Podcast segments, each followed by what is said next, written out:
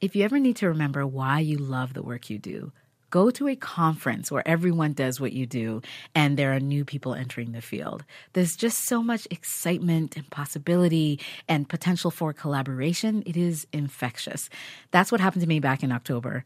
I went to an all women's podcast festival in LA called Work It. It was put on by WNYC Studios.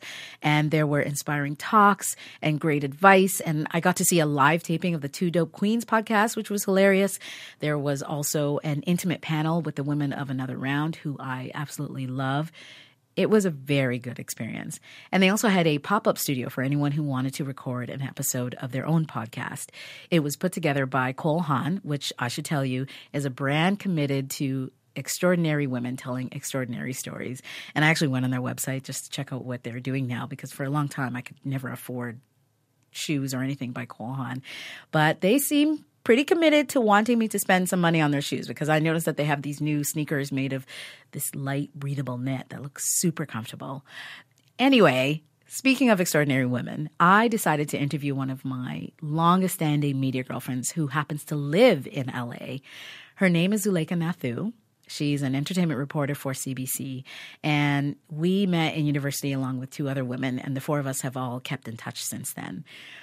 I wanted to talk to Zuleika because she has always been so humble and ambitious at the same time. She's just been constantly focused on her career and I just wanted to know where that comes from.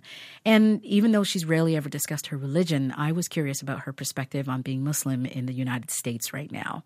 So that's the conversation you're about to hear. I'm Nana aba Duncan, and this is Media Girlfriends.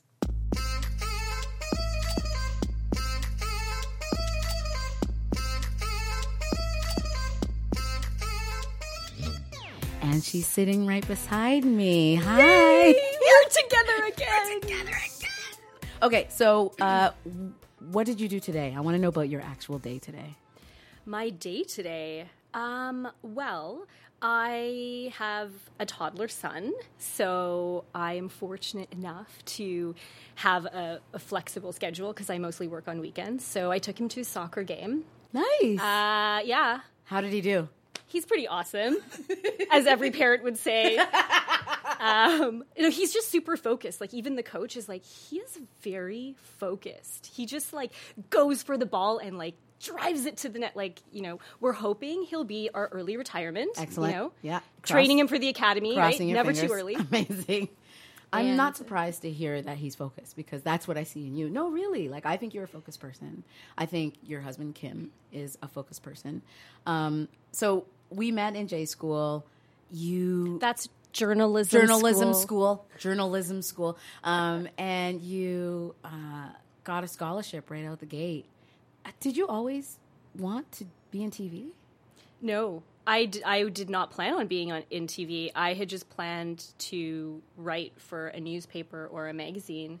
I always wanted to do journalism, but I only later found out, and this is when I learned just how many people help you behind the scenes that you may never even know about. Mm-hmm. That after I got uh, my first job with the CBC, somebody had mentioned that the reason why they geared me towards TV, because it was really sort of their push initially, was because one of our professors had written a reference letter saying, I really think Zuleika should be in TV.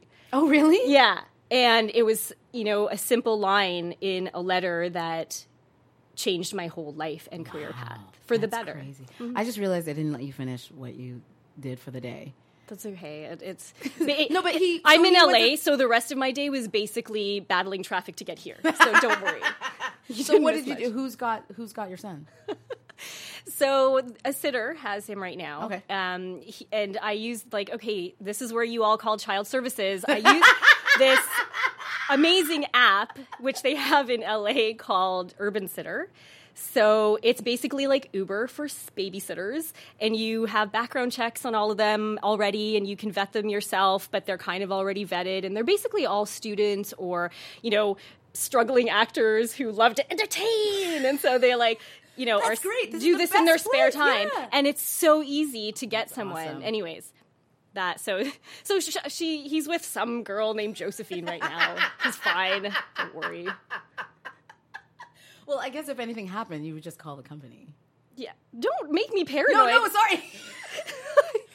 Everything will be fine. Everything will be fine. What time are we done here? Everything's gonna be fine. Okay. Um. So the goal was was just journalism for you. You, but you ended up in, in TV. And here's what I've always, and I th- I think I've said this a number of times. You have focus. You have been to me. You have this success. You have this quiet ambition about you, and I think you are committed to ex- excellence. You are a hard worker. And I remember one a long time ago you had mentioned having a five year plan. Do you like so in your life do you do you have this five year plan in your mind all the time? Are you constantly going back to this plan and saying, okay, I've done that, I've done that? Like how does it work for you?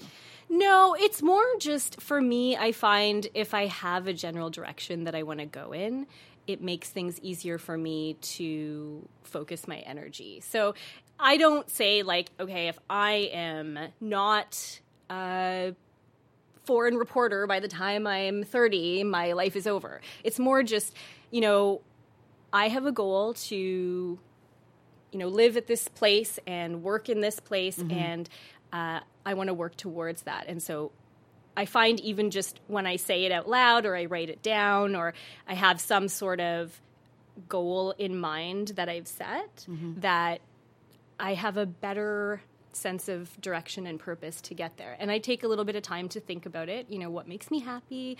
What am I most interested in? What do I feel I want to accomplish and haven't done yet? And then and then I work from there. But I completely understand and I think you know quite a bit about my life that there are a lot of ups and downs and twists and turns. So I try to stay flexible because I think the best part of working towards something is when you do have to go off on a tangent and where it takes you.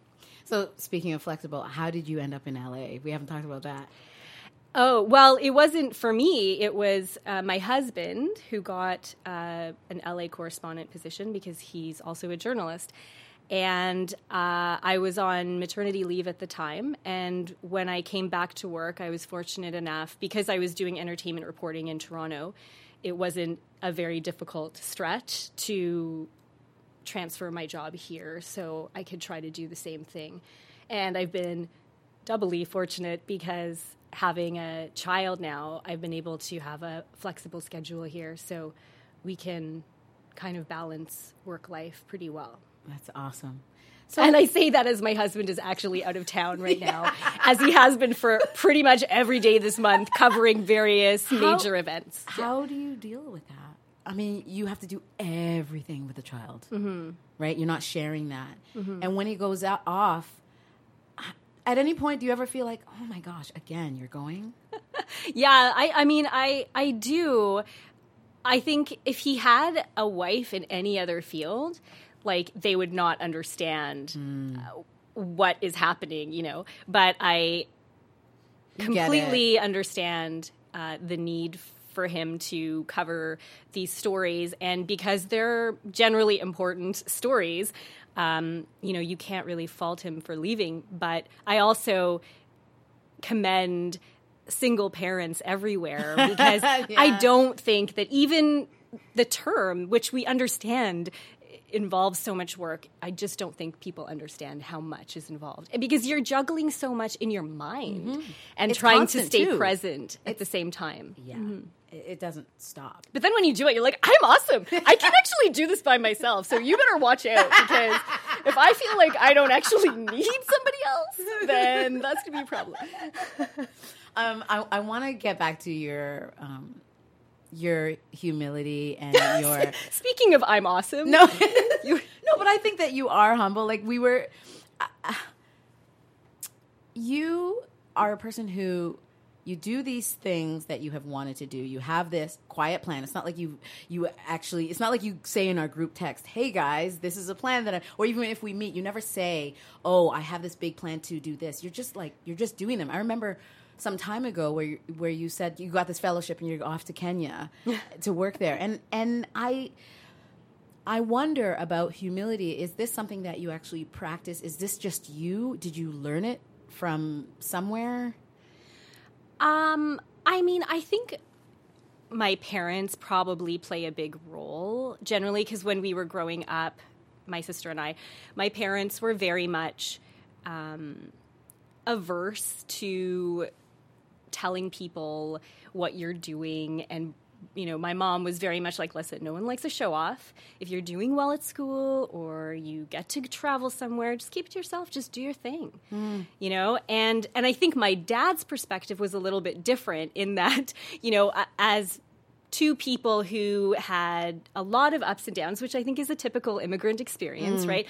Um, my parents are from East Africa, so my mom is from Tanzania and my dad is from Kenya, and I was born in Calgary they experienced a lot of ups and downs. You know, they had wealth, they lost wealth, they've had career success, they've lost it. I don't think I even you know, knew this. They, yeah, they they had such high hopes for their children, then they lost that.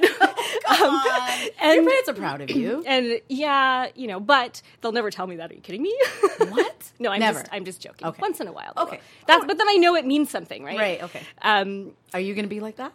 Do you think you're like no? I, I, try to I try to balance it. Okay. I mean, but I yeah. I mean, I, I probably I I probably don't tell my my son as much. I probably I think I, I half the time that I actually mm-hmm. you know am super super proud of him. I will definitely tell him, mm-hmm. but I think the other half, I'm like, oh, I don't want him to get a big head. I don't, really? I don't want him to, to think he's actually that awesome. So you're doing something similar to your mom, but on a, a little bit, yeah. Okay, but I think it, you know, my dad always kind of believes that you know be careful how much you say to people because everybody will fall eventually you know? You you can't mm. stay up there for so long and the fall is so much harder when there's more witnesses. So just be careful what you say you know? Or That's just be sure that that things are are secure or tight before you say anything. And that's I, why you just drop the like you drop the mic and you're like, yeah, I'm going to Kenya. You don't say, I'm trying for this fellowship. I'm trying to like, I'm. You just kind of yeah. do. I'll thing. never. I'll. You'll. You'll never know. And even my close, not you, the collective you. Um, will never know. Usually, I mean, unless I'm really like mulling things over and I and I really need to just hear an opinion. Yeah. But most of the time, um, people, yeah, I kind of just I I do my thing, and if it works out, then that's great. And then if it doesn't, then I'll try something else, you know. And I don't really I don't really tend to talk much about the planning mm. until it's executed. So how does this kind of humility work in LA? it's it's working against me okay. right now. Um, mainly because I find in LA selling yourself is the whole business. Like you cannot go to a coffee shop or a park or dinner without hearing conversations around you because I'm like the best eavesdropper ever uh, of people selling their ideas, their scripts, their you know projects. concepts, their projects, quote unquote. You know, they're always at meetings. They're always they're always working on projects. Like those are the buzzwords here. And so it's almost like when you aren't selling yourself, you seem like the weird one because it's like, what are you trying to hide? Like, why do you not want to share everything about you? You really? know? And so I have to sort of learn if I want to um, go there, go go any farther here, or you know, get any ideas out there, whatever. Um, I have to sort of. I think learn to play the game a little bit better, which I, I haven't really done. So I imagine that you've like you have some LA friends now. You've been here. How many years have you mm-hmm. been here mm-hmm. again? Almost three years now. Okay. So obviously you must have some LA friends. So do they poke you? Like, do they try to say, so, like, what are you, or it, it, what are you working on? Or is it enough that you are an entertainment reporter?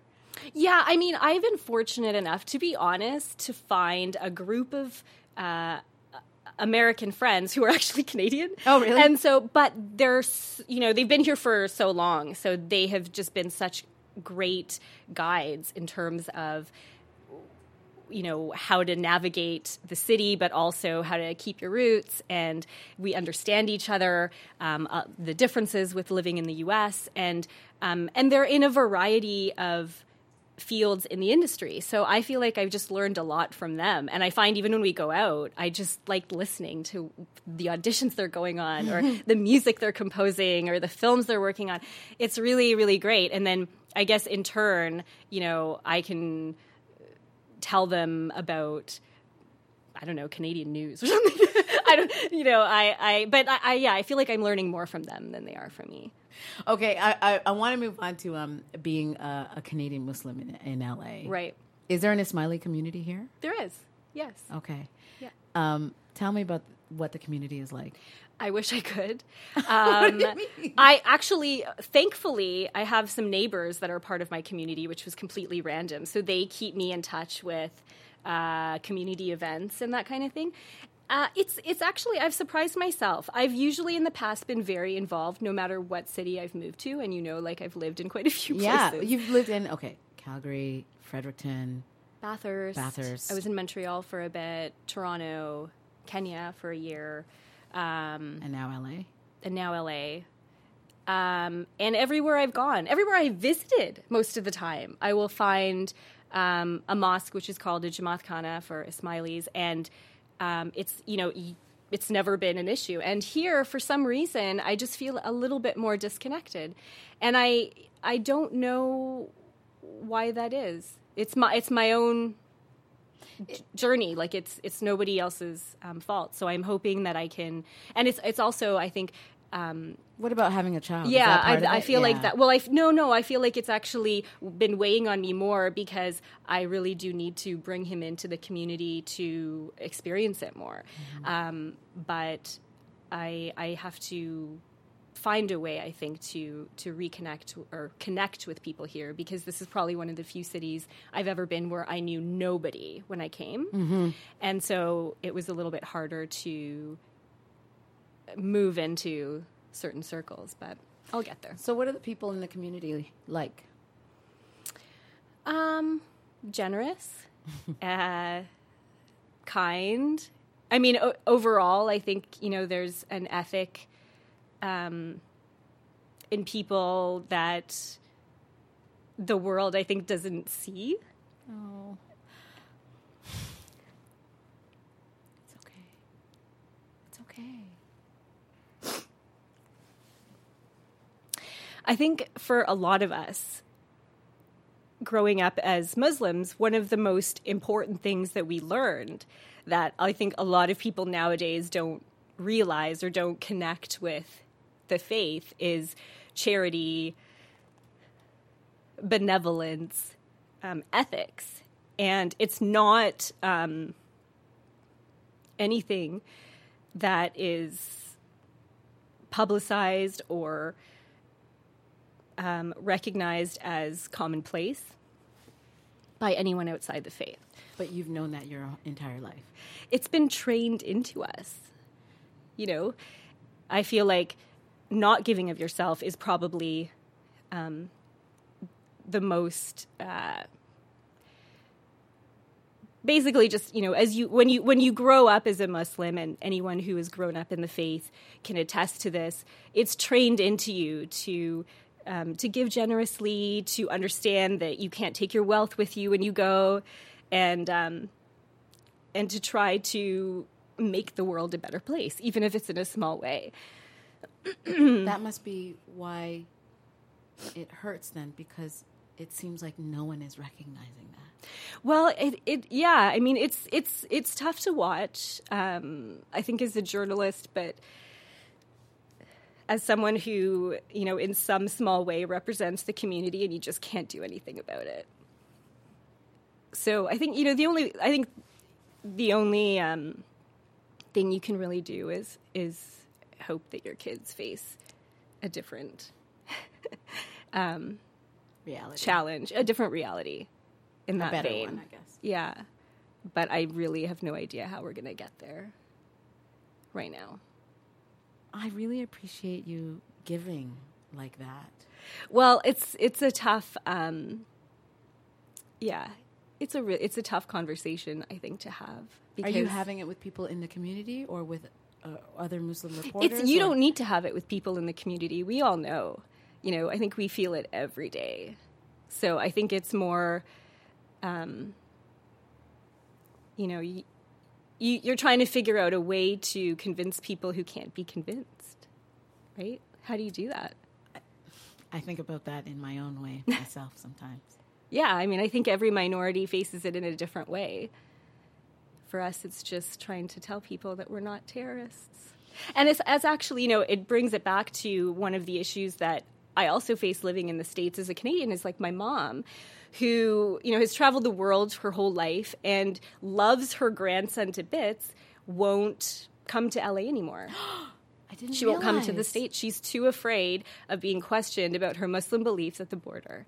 So she won't come here. She's like, you have to come to Canada to see us because I can't handle it. I'm too old to deal with this. But she's come to visit LA before, you know, um, years ago, uh, like when yeah, you first got pre, yeah, yeah, yeah. So, um, so it's it's sad. Like it's it's it's it's infiltrating every area, whether you're American or not.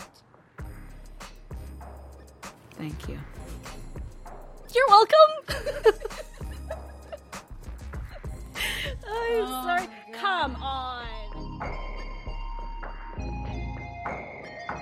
So Zuleika saying, come on, because we had limited time in that studio and she didn't want to end on that note. But it was really important that we had that conversation because you need to know this is a strong woman.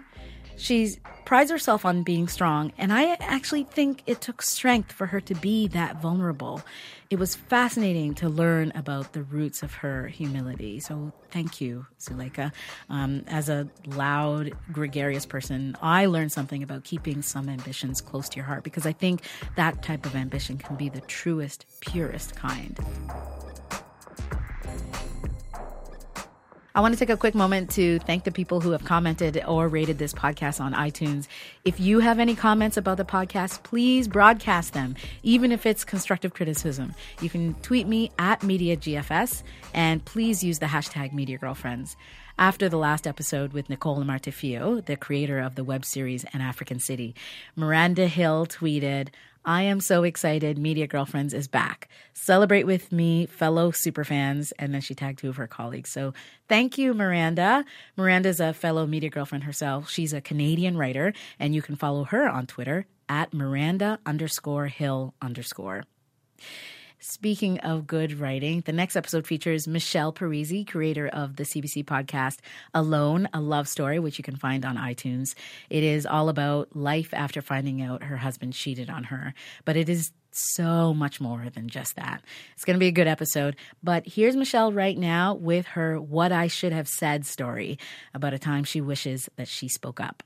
So I think that anytime there's been a moment where I should have said something that I didn't uh, in my career, like in the workplace, uh, has only been around like male coworkers doing inappropriate things. Really? Yeah, because I mean, usually my joke to you originally was uh, I can answer the question like, what shouldn't I have said? Because usually I have no problem expressing myself or my opinions or whatever in, in meetings and in the workplace. But um, I started in, in, broadcasting at the CBC when I was 21 years old, and I didn't know anything. And um, also, I was 21. And uh, like most of us, I think it's fair to say, by the time you're in your early 20s, you've been like sexually harassed at the very least. Like we just got used to it. It was just status quo. Like you would just sit. You mean like comments?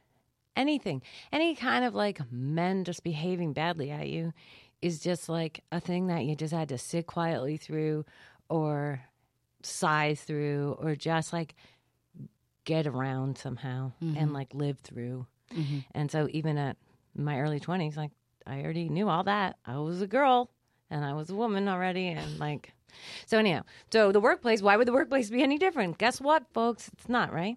So um, there was a time I look at your announcing. Guess what, folks? no, because you know when people are very surprised, I'm always surprised at their surprise. Like, what world do you live in? But anyhow, and uh, so um, the first job I had, you know, I was in a. There were a lot of great men. First of all, so many more great guys that I worked with than not. But uh, in this one particular uh, room that I worked in, it was like a big room, and it's hard to explain without giving too much away. I guess like yeah, I know. But um anyhow, there was one computer because it was 1996, and uh, and like the internet was super nascent. So uh, anyway, but the certain guys would watch porn or like look at pornography at work. Yeah, but in a room that I'm in also, and there's nowhere for me to go because that's the room I work in. Oh my god. Yeah, like a room, like not a big room, like we're all in a room together kind of thing. Um. And I was only a kid myself, basically. I mean, I was an adult, but I was 21 and it was super uncomfortable for me. Uh, yeah. but I never said anything. So that's one. And then a few years later, so maybe I was a bit older, still in my early 20s, um, I was in a editing closet uh, because we didn't all have uh, computers at our desks yet still. and uh, and this, I mean, I'm like 23 and this man was like in his 50s maybe or even older. Like, and um, he barred the door and he said, I really like that uh, schoolgirl outfit you've got on and the whole schoolgirl thing you've got going on. And like, I don't know what I was wearing. I can't remember. It was the 90s. Like, so I was wearing like a skirt Right. And like, you know me, I'm not wearing a mini skirt even then. It was a not long enough skirt and like uh, knee socks though, black knee socks with like Doc Martens because it was the 90s. Therefore, schoolgirl because knee socks knee and socks skirt. and the skirt, I guess, but like not even a short skirt, like because it's me. And uh, first of all, he's trapping me in this closet by blocking the door. Second of all, schoolgirl comment, super gross. But like, I didn't say anything. I was just like, oh, uh, thanks. But I have to like, you know, edit this national radio show now for eight dollars an hour. So can you shove on? But I didn't say any of that. Like, you super gross oh my gosh. pedophile, basically. Like, do you know what I'm saying? Okay, let's so, go back. So wait, I have more. Yeah. oh, there's more. Well, I have tons, but you know, later on when I was like in my late 30s and super established here and had not, I was not precariously employed, so I had nothing to lose by saying something, and I was old enough to say something. When a good friend of mine and a new into journalism and trying to, you know, make her way in, and she was treated like vilely, like a respected journalist, you know, who was supposed to be her mentor. And she told me a few of the things, including so- stuff like she would be working with him because we're at work, and he would just say like, "All I can think about is bending you over this desk." yeah, and they did not have any kind of like it was a working relationship, if you can even call her that. So they that. had nothing, and he just Oh, absolutely not. He was married and like a hundred years older than her, and like it was not that. Like she was trying to be at work, doing work, and all I did. This is my biggest regret. This is my I should have said something. Is like coach her on strategies to like deal with men like that, or like how to get around it. why Like- did you feel that was your responsibility? No, my responsibility would have been as a person who had a job that I can't lose, basically, compared to her. Like, I should have, my responsibility should have been to go and freaking tell somebody. Hmm. Like, I should have told our bosses or a boss that I trusted or, or went and like chopped his balls off or something. Like, I could have done something. Do you know what I mean? I and do. I didn't because I was still, we were in this culture of whispers. We really were. I know. Like, I really, I really, Are we actually even out of it? Um, we're sl- I feel like we're getting out of it, but but uh, like the like the Jian Ghomeshi thing here in Canada anyway, like or especially for us at CBC, those of us who worked at CBC, that started it, like the crumbling of the culture of whispers, and then and then with the Me Too and the you know, and then even the Aziz Ansari thing, which is like causes lots of debate and whatever. Like it, it actually caused me in my uh, podcast to like almost write a whole scene kind of based on that.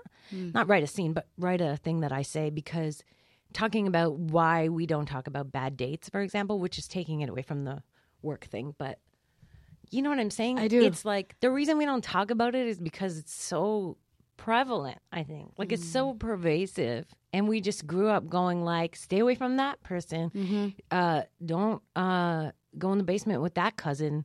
um, you know what I'm saying? Yeah, I do. Yeah, like it's real, but we don't say it. So I say it now all the time. Trust me, I snapped out of it. Did Like, you? Oh my god, I'm beyond snapped out of it. Like I will say all the things. Anyone can fight me on it. I don't care. Okay, so let's take you back then. Let's take you back to that big room with the one computer and the man viewing the porn on it. What Oh are you saying to him now? I would just say, turn that shit off, man. That's like so uncool. I'm a kid. I'm not a kid. No, but that's what you would say. I would. Excellent. I would say, turn that off. Like, who freaking watches porn like with a 21 year old coworker in, In the room. in the room, or like just don't do it at all. But I, I mean, nah, don't. Yeah. No, I would say something, but my biggest regret is with my friend because I was not precariously employed. I had nothing to lose for speaking up, but I was just so resigned to the fact that like this is the world that I live in. It was normal.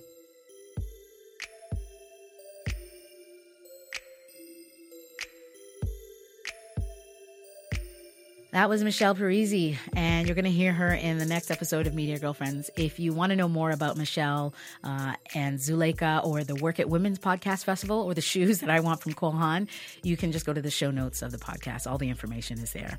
Oh, and just a plug for another awesome Media Girlfriend. Connie Walker. She's the woman behind Missing and Murdered Finding Cleo, a podcast that you have to hear. This is the story of Cleo Nicotine Semaganis, a young Cree girl who was taken from her family in the 60s scoop.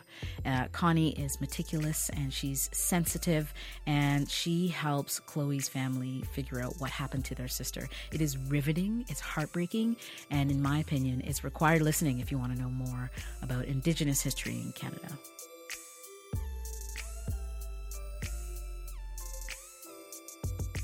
Media Girlfriends is produced by me, Nana aba Duncan. I got some script help from a media girlfriend living in Thailand right now, Tori Allen. Thank you so much.